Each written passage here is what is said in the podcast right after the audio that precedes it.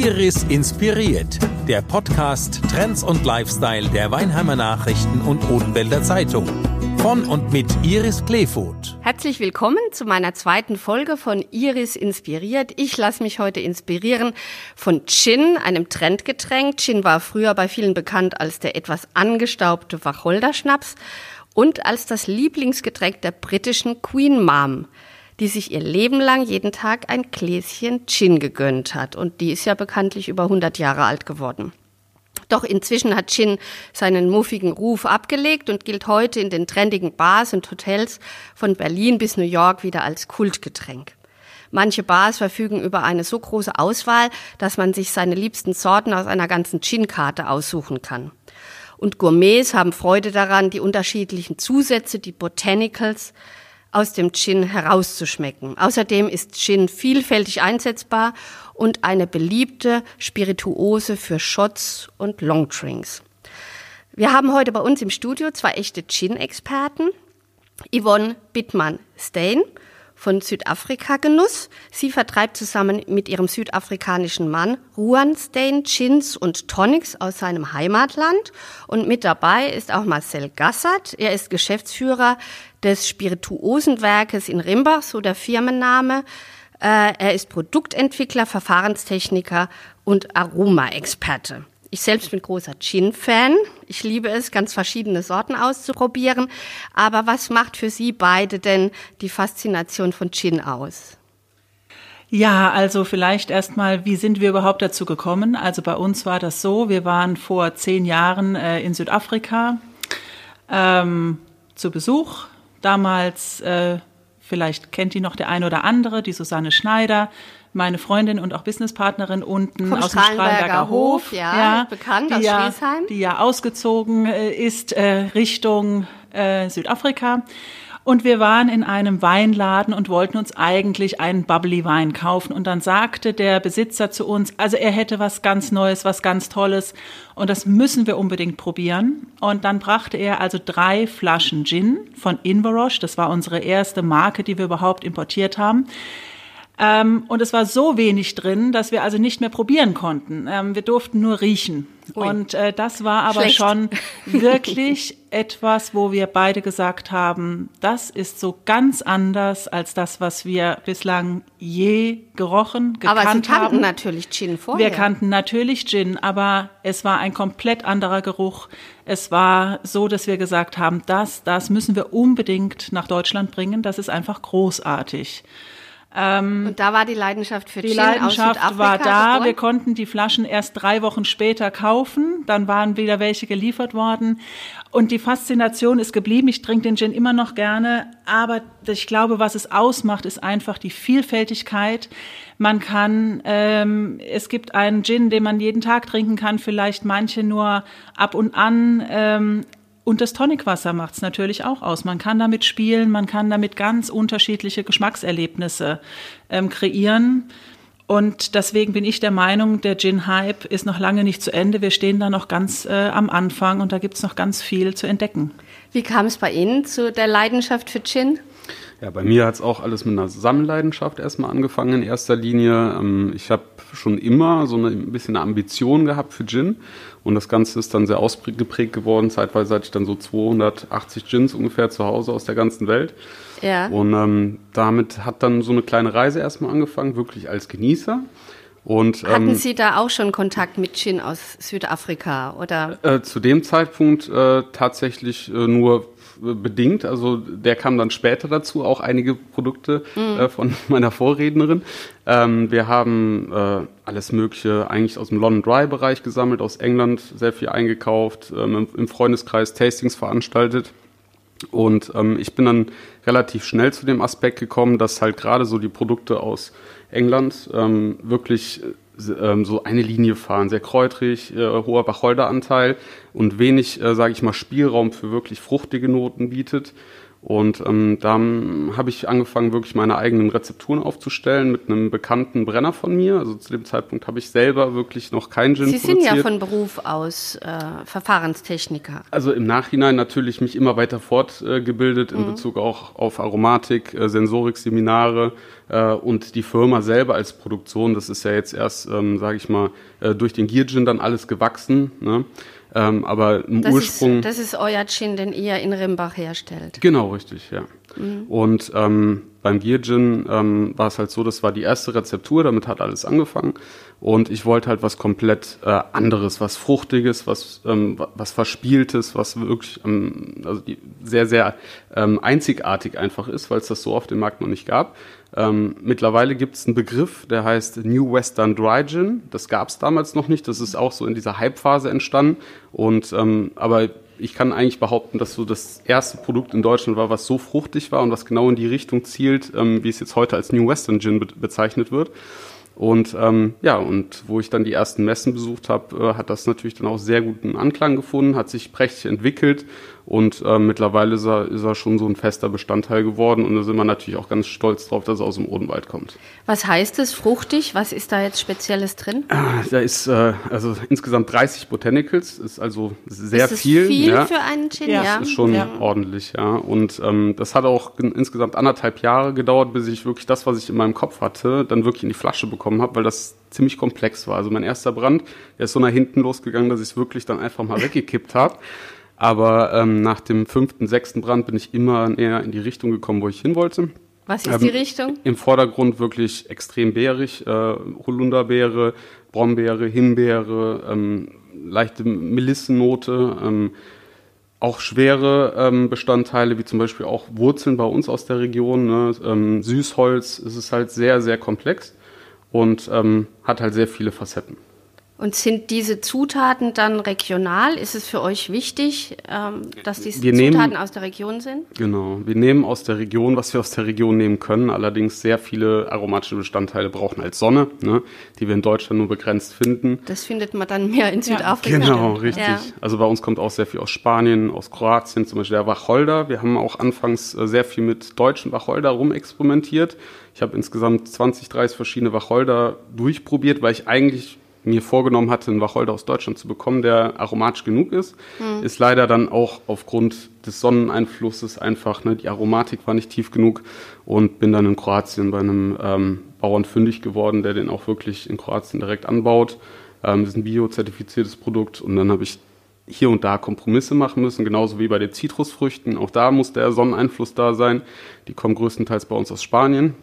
Also eigentlich Aber gebraut wird in Rimbach. Genau, also wir, wir füllen in Rimbach ab. Wir haben äh, verschiedene Kessel. Also wir haben äh, mittlerweile ist das Ganze auch größer geworden. Also wir füllen verschiedenste Produkte und wir haben insgesamt äh, 14 Lohnkessel. Ne? Und je nach Rezeptur gehen wir jeweils auf den Kessel, wofür das Produkt am besten prädestiniert ist. Aber wir haben jetzt noch gar nicht drüber gesprochen, was ist denn die Basis von Gin? Denn ich habe mich da informiert, da stand plötzlich Wodka, da war ich überrascht.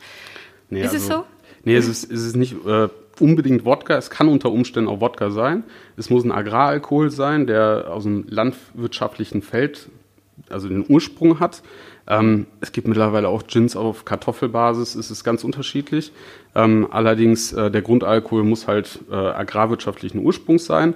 Und dann kommt natürlich erstmal, ja, die, das, was ein Gin ausmacht, ist eigentlich die Rezeptur. Ähm, wenn man jetzt einen London Dry Gin produzieren will, ist halt die Vorausgabe, dass halt wirklich die, die Hauptaromatik ähm, Wacholder ist. Also man sollte hauptsächlich Wacholder in der Nase wie auf der Zunge spüren. Ne? Ähm, und ähm, dann gibt es jetzt mittlerweile auch andere Segmente, wie zum Beispiel New Western. Da kann's, ist komplett alles offen. Also man kann äh, sehr fruchtige Nuancen einbringen. Man kann auch teilweise den Wacholder dann eher ins Mittelfeld holen. Also das ist ja auch gerade das Tolle am Gin, dass man so viele Möglichkeiten hat und ähm, so auch so viele verrückte Rezepturen aufstellen kann. Könnte man den auch selber machen? Sicherlich, wahrscheinlich. Also das ist nicht mein Metier unbedingt. Ich glaube, Marcel, da bist du echt der Fachmann. Ja, aber da gibt es auch Rezepte ähm, im Internet, da war ich ja. überrascht. Genau. Also Ja. was, was jeder zu Hause, man mu- muss ja sagen, in Deutschland ist äh, das Brennrecht ja auch sehr straff. Also das heißt, nicht jeder kann zu Hause brennen. Es gibt äh, Möglichkeiten. Aber für den Hausgebrauch könnte ich mir mal einen mischen. Ja, bis zu einem gewissen Grad. Also äh, das war der Ursprung woraus erstmal jeder Gin entsteht vor dem Brand, ist ja Mazeration. Das heißt, ja. ähm, die verschiedensten Kräuter, ähm, Zitrusfrüchte, äh, Zitrusschalen, ne, alles Mögliche, was man in seiner Rezeptur anwenden will, kommt erstmal in den Grundalkohol. Und da sind wir wieder so ein bisschen beim Wodka, weil viele machen es auch zu Hause so, mhm. dass man sagt, man hat jetzt einen hochprozentigen Wodka, ähm, nimmt verschiedenste Botanicals, wo man sich darunter vorstellen kann, das kann gut harmonieren und setzt die dann erstmal in einem Mazerat an. Das heißt, wie ein Tee, ja, nur mhm. auf Alkoholbasis. Wie sympathisch. Und, und, damit hat man dann erstmal einen mazerierten Gin. Es ist noch kein vollwertiger Gin, aber es ist ein Mazerat, was auch mit Wacholder, also man könnte theoretisch einen London Dry Gin zu Hause selber ansetzen. Der hat dann natürlich eine gewisse Farbe durch den, durch den Entzug der Farbstoffe und der Geschmacksstoffe aus den äh, Rohbestandteilen. Aber im Großen und Ganzen könnte man sich zu Hause erstmal schon was äh, sehr Gin-ähnliches äh, herstellen. Mittlerweile gibt es auch überall Tasting-Sets, die man sich oder äh, Mazerationssets, die man sich nach Hause bestellen kann. Und da kann natürlich jeder äh, auch mit dem Gewürzregal zu Hause rum experimentieren. Also es scheint relativ einfach zu sein, Gin zu machen, also jedenfalls irgendeinen Gin. Aber ist das vielleicht auch der Grund, warum momentan überall äh, kleine Manufakturen aus dem Boden schießen wie Pilze äh, im Wald? Also einerseits natürlich die Nachfrage bestimmt das ganze Spiel. Okay. Ne? Also ähm, der Markt ist ja wirklich seit einigen Jahren sehr, sehr ähm, ausgeprägt äh, von verschiedensten, also es sind verschiedenste Ambitionen. Teilweise der kleine ähm, äh, Privatmann, der sich sagt, hey, ich habe einfach den Traum, den Wunsch, das ist mein Hobby, meinen eigenen Gin zu produzieren.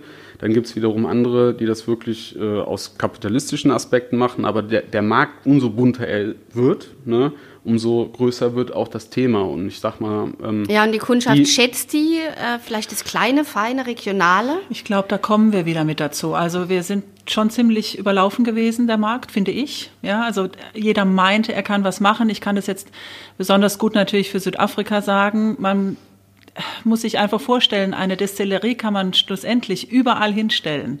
Ja, ein Weingut ist irgendwann vergeben, da ist ein Winzer drauf. Ähm, das kann man nicht einfach aus dem Boden stampfen. Eine Destillerie kann man grundsätzlich an jedem Ort irgendwie ähm, platzieren. Und ähm, äh, während man äh, bei äh, Wein darauf warten muss, dass jetzt erstmal die Reben anwachsen, dass es äh, eine ähm, Ernte gibt, äh, dass es abgefüllt wird in die Flaschen, ist natürlich hier ja ein viel schnellerer ja. Prozess, auch ein schnellerer Prozess als bei Rum oder Whisky. Ja, also das ist, wir haben zum Beispiel Destillerien, die sind ähm, am Meer gelegen, äh, und verwenden dort die Botanicals, die dort ähm, wachsen. Es gibt aber auch Destillerien, die wir haben, die kommen aus Johannesburg, ja, also mitten aus der Stadt.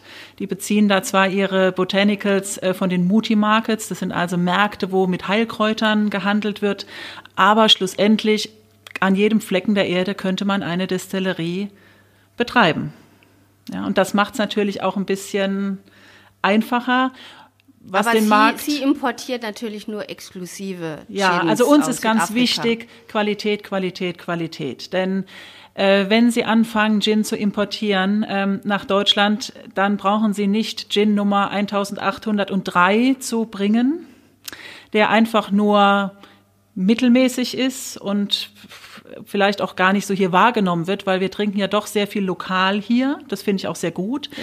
Sondern wenn man dann schon importiert und äh, aus Südafrika etwas hierher bringt, dann muss das ganz besonders sein. Es muss Südafrika repräsentieren. Wir haben nur Destillerien mit denen wir es kommen zusammenarbeiten. vielleicht auch viele Urlauber aus, Urlauber, die ähm, das aus kennen. Südafrika, die sagen, den habe ich dort getrunken. Ja. Ich möchte gerne das Urlaubsgefühl Aber wir wollen haben. eigentlich das Regionale auch aus Südafrika hierher bringen. Also mhm. uns ist ganz wichtig, all unsere Gins haben etwas, was man hier oder sonst auf der Welt nicht so bekommen würde. Ja, ob es der Feinboss ist, das ist die Wildpflanze, die es nur in Südafrika gibt, nirgendwo anders auf der Welt. Äh, mit dem wir arbeiten, oder mit besonderen äh, Zitronen. Der Gin heißt Blutlemon, äh, die es eben dann nur im Cerestal gibt, ähm, oder einen Gin, den wir aus dem Bokap haben. Jemand, der in Südafrika weiß, das Bokap, indische ähm, Einflüsse, bunt, alles. Also das ist uns einfach wichtig, dass wir also sagen. Also nicht die großen Namen unbedingt, sondern das, was Ihnen schmeckt, oder? Ja, also natürlich haben wir das große Glück, dass ähm, a mein Mann als Südafrikaner unten gute Kontakte hat. B, die Susanne Schneider unten sitzt und äh, einen sehr guten Gaumen hat und wir einfach sagen, wir wollen äh, auch aus kleinen Destillerien, die einfach hervorragende Qualität machen, das soll hierher nach Deutschland kommen und das wird auch geschätzt, muss ich sagen, ja. Beim Gin, da macht's ja auch die Mischung. Da kommt dann das Tonic ins Spiel. Früher gab's zwei Tonic-Sorten. Heute mischt man ähm, oder äh, macht Tastings und versucht, das passende Tonic zu dem entsprechenden Gin äh, zu bringen. Wie wichtig ist denn die Wahl des äh, Tonics? Also im, Groß, im Großen und Ganzen ist es halt hauptsächlich wichtig, weil die Gins natürlich ganz andere, also ganz verschiedene Charakteristiken haben. Und äh, wenn man jetzt zum Beispiel einen sehr lieblichen Gin hat, der an sich schon sehr, sehr fruchtig ist, dann sollte man da natürlich kein zuckersüßes Tonic äh, dazu geben. Und ähm, auf der anderen Seite ist natürlich der Geschmack von jedem Kunden im Endeffekt äh, anders und man soll dann natürlich die Möglichkeit haben, und das ist auch gut so, ähm, natürlich eine möglichst breite Bandbreite einfach auszuprobieren. Äh, zu Hause gibt's äh, mittlerweile Freundeskreise, die sich regelmäßig zum, zum Gin-Tasting treffen. Und ähm, da Mach ist es natürlich. und da ist es natürlich beispielsweise ähm, richtig schön, wenn man jetzt zum Beispiel einen südafrikanischen Gin hat und ähm, da gibt es dann hier in Deutschland natürlich auch die ganz normalen Standard-Tonics, aber wenn man dann noch das südafrikanische Tonic auch dazu bekommen kann, ist das natürlich. Äh, mhm. Sie importieren klasse. die Tonics auch Ja, dazu. wir importieren die Tonics. Also in Südafrika gibt es nur, also es gibt zwei Tonic-Marken in Südafrika mhm. und ähm, das eine macht wirklich, arbeitet nur mit natürlichen ähm, Zutaten. Äh, Quellwasser aus dem Breda River und ähm, die, das Chinin vom, aus dem Kongo, aus der ähm, Rinde praktisch. Und wir haben, ähm, es sind, glaube ich, acht oder neun Sorten, die wir haben an Tonicwasser. Mhm. Ja. Dann kommt dann kommt ja noch dazu, man braucht ja eine nötige Garnitur. Also das macht es natürlich auch stilvoll, wenn man was reintut. Mhm. Zitronenzeste, Orange, Gurke. Ähm, ich mag gern äh, so ein kleines Zweigchen Rosmarin. Ähm, wie sieht's da bei Ihnen aus? Was mögen Sie? Also generell äh, kommt es halt wieder auch da auf den Gin an. Ja. Ähm, bei mir ist es so, zum Beispiel beim Gear Gin ist es halt wirklich so, dass der Gin ja an sich schon sehr starke Zitrusnoten hat. Dann ergänze ich lieber natürlich mit äh, ne, auch einem Rosmarinzweig beispielsweise. Ähm, Habe ich jetzt aber einen total kräutrigen Gin, ja, der wenig äh, Zitrusnot mitbringt, dann eine Orangenzeste, einmal kurz ausdrücken, mit ins Glas ist perfekt. Aber auch da sage ich immer, jeder muss es für sich ausprobieren. Ja, mhm. also die machen Sie auch Gin-Tastings? Ja, normalerweise ja. Jetzt momentan machen wir halt hauptsächlich Online-Tastings. Ähm, Wie geht das? Das sind, sind, Kooperationspartner von uns, die dann halt diese Tastings leiten. Ne? Und ähm, da kann sich jeder anmelden. Kann auch immer bei uns auf der also Internetseite. Also Sie kommen da nicht? Wir sind dann natürlich äh, visuell dabei. Ach so, ja, es ist, es ja. ist halt äh, jetzt momentan nicht möglich, sich wirklich zusammen in einen Raum zu setzen. Wir hoffen natürlich alle, dass das schnellstmöglich wieder der Fall ist. Ähm, aber momentan läuft es alles komplett über Online-Tastings. Äh, ähm, und es klappt aber auch ganz gut. Die Leute haben Spaß dran, wenn man dann in einer geselligen Runde zusammensitzt. Und ähm, bei uns auf der Homepage kann man das auch immer nachschauen, ne, mhm. wann diese Tastings stattfinden. Ja, also wir machen das ähnlich. Ja. ja wir haben äh, großes Glück, dass wir, ich glaube, wir haben auch den gleichen Kooperationspartner, The Taste Room, Unter mit dem wir das ja. machen. Großartig, tolle Idee gewesen. Einfach, ähm, man äh, holt das Tasting zu sich aufs Sofa und ähm, wir haben total positive Rückmeldungen bekommen. Man bekommt dann eine Kiste. Man mit, bekommt ein Tasting-Paket äh, geschickt ja. ähm, mit fünf Gins zum Beispiel und fünf passenden Fillern, also Tonic Water dazu, bekommt es geschickt. Dann kann man sich zu einem gewissen Zeitpunkt einloggen. Dann wird live ein Tasting durchgeführt. Bei uns ist natürlich immer sehr spannend. Die Produzenten werden dann oftmals zugeschaltet, auch aus Südafrika. Das hatte man sonst auch nicht. Ja, das also das cool, ist natürlich ja. toll. Dann wird mal erzählt, wie das Tonicwasser gemacht wird oder wie der Gin hergestellt wird. Und ähm, ja, man darf einfach nicht vergessen, die Paare, die das bestellen, sagen, Mensch, wie toll, wir können ja jetzt beide beim Tasting mitmachen und wir müssen danach nicht mehr Auto fahren. Mhm. Also das ja. hat durchaus auch was. Ja. Die schließen sich dann manchmal noch ähm, kurz über ihre ähm, Computer, äh, dass sie dann vielleicht in der Gruppe sind, aber es hat wirklich eingeschlagen und ich glaube, es ist auch ein Trend, der bleiben wird in irgendeiner Weise. Denn das Geschäft ist ja für Sie beide, denke ich mal, durch äh, die Schließung der Lokale und der Bars äh, ein bisschen eingebrochen. Konnten Sie das auffangen dadurch? Ja, also wir konnten es Gott sei Dank auffangen. Wir haben schon lange auf Online gesetzt. Das liegt einfach daran, dass unsere Hauptkunden natürlich die Leute sind, die aus Südafrika kommen. Ähm, das ist, sind viele Endverbraucher. Äh, die haben uns weiterhin gut unterstützt und äh, je weniger man reisen kann, desto mehr holt man sich vielleicht dann auch den südafrikanischen Gin nach Hause und ein bisschen die Sonne und das Gefühl. Also wir sind sehr zufrieden, äh, wie es gelaufen ist, aber natürlich uns fehlen die Bars, uns fehlen die Restaurants. Das ähm, fehlt uns allen. Das fehlt uns allen und natürlich äh, uns fehlen die Gin-Tastings. Ist natürlich ist, ist, ist ein großer Teil weggebrochen. Wie ist ja. es bei Ihnen? Eigentlich genau identisch. Also bei uns ist es auch aber so. Aber Sie verkaufen auch im Supermarkt. Natürlich, ja. ja. Also das merken wir, das bricht überhaupt nicht ein, weil die mhm, Leute trinken klar. zu Hause genauso gern. Aber bei uns ist es auch so. Also erstens natürlich die Bars, das ist immer eine enge Kooperation gewesen, seitdem es äh, uns überhaupt als Firma gibt. Ja, und das ist halt ähm, schwierig äh, zu sehen, natürlich, dass, dass es da dort einfach nicht vorangehen kann momentan. Ähm, aber wir haben das Ganze auch natürlich bei uns intern kompensiert äh, durch stärkeren Online-Ausbau, auch natürlich Online-Tastings, ähm, Online-Vertrieb. Und ähm, auf der anderen Seite haben wir halt auch schon längere Zeit zum Glück äh, ein Dienstleistungssegment aufgebaut. Das heißt, ähm, zum Beispiel ähm, zu Weihnachten will ein großes Unternehmen seinen Kunden was Schönes schenken und dann bieten wir halt wirklich äh, unsere Rezepturen. Das sind dann nochmal fürs Dienstleistungssegment eigene Gin, Rum und äh, unter anderem auch Whisky-Rezepturen. Äh, die wir dann halt in, in die Flasche bringen können mit eigenem Etikett, eigenem Design, äh, ne, teilweise auch eigenem Korken mit Branding. Und ähm, mhm. das hat sich sehr gut entwickelt, ist nochmal ein mhm. zusätzliches Segment genommen, was uns gut auf äh, geworden, was uns gut aufgefangen hat. Und ähm, natürlich klar, ohne Online-Vertrieb wäre es bei uns auch nicht möglich gewesen, mhm. das so zu halten. Ganz wichtig, wie trinken Sie Ihren Gin am liebsten? Welchen Gin? Welches Tonic? Was muss rein? Also ich bin da echter Purist, muss ich sagen. Weniger ist mehr. Ähm, es gibt bei mir Gins, ich kann eigentlich alle unsere Gins, die wir im Programm haben, trinke ich gerne. Das muss ich sagen, weil ich mag nichts verkaufen, was ich nicht gerne trinke. Aber äh, wenn ich so zurückgucke, Inverroche ist schon der Gin, den ich seit neun Jahren immer noch super gerne trinke, ja, weil das ist einfach eine tolle Sache, was die da gemacht haben mit dem Faneboss. Und ich trinke gerne dazu ein ganz normales Indian Tonic von Barker Quinn dazu. Und kommt dann was rein? Kommt dann irgendeine Zeste? Es kommt rein? eine Zeste der Zitrone rein, aber nur die Zeste bitte. Und das Mischverhältnis halb-halb oder eins zu zwei oder? Also in Deutschland ähm, ähm, äh, ein Finger breit, äh, in Südafrika zwei Finger breit wird's getrunken. Ja, also das kommt immer drauf an, ob die Deutschen bei uns zu Hause sind oder die Südafrikaner. Und Sie trinken am liebsten Ihren Giertschin aus Rimbach? Also ich trinke ihn sehr gerne, nach wie vor, auch nach ja. so vielen Jahren. Ähm, ich bin da aber auch sehr breit aufgestellt. Ich probiere nach wie vor alles, ähm, was irgendwie in meinem Bekanntenkreis, auch klar, alle Gin-Produzenten tauschen sich auch immer wieder aus. Und ähm, ich würde gar nicht behaupten, dass ich wirklich einen Lieblings-Gin habe. Also der Gier ist natürlich einer der liebsten, aber es ist ähm, so, dass ich nach wie vor sehr viel, sehr gerne ausprobiere und ähm, auch an sich jetzt tonic-technisch, also wenn ich mal einen Gin Tonic trinke, dann auch relativ spartanisch, also ohne jetzt großartig Shishi, sondern wirklich, wenn überhaupt eine Zitronenzeste oder ähm, zwei Großmarien leicht angeflemmt ne, mit dem Brenner. Ah, cool, okay, ähm, das probiere ich auch mal.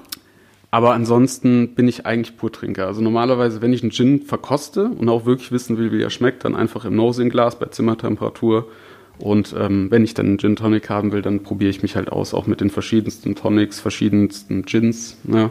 Und ähm, ja, so einen richtigen Liebling habe ich nicht. Ja, also dann, ich bedanke mich für das Gespräch. War toll. Ich habe Lust gekriegt. Ich werde auf jeden Fall sowohl den südafrikanischen probieren als auch den Rimbacher. Und Dankeschön. Iris inspiriert. Der Podcast Trends und Lifestyle der Weinheimer Nachrichten und Odenwälder Zeitung. Von und mit Iris Kleefoth.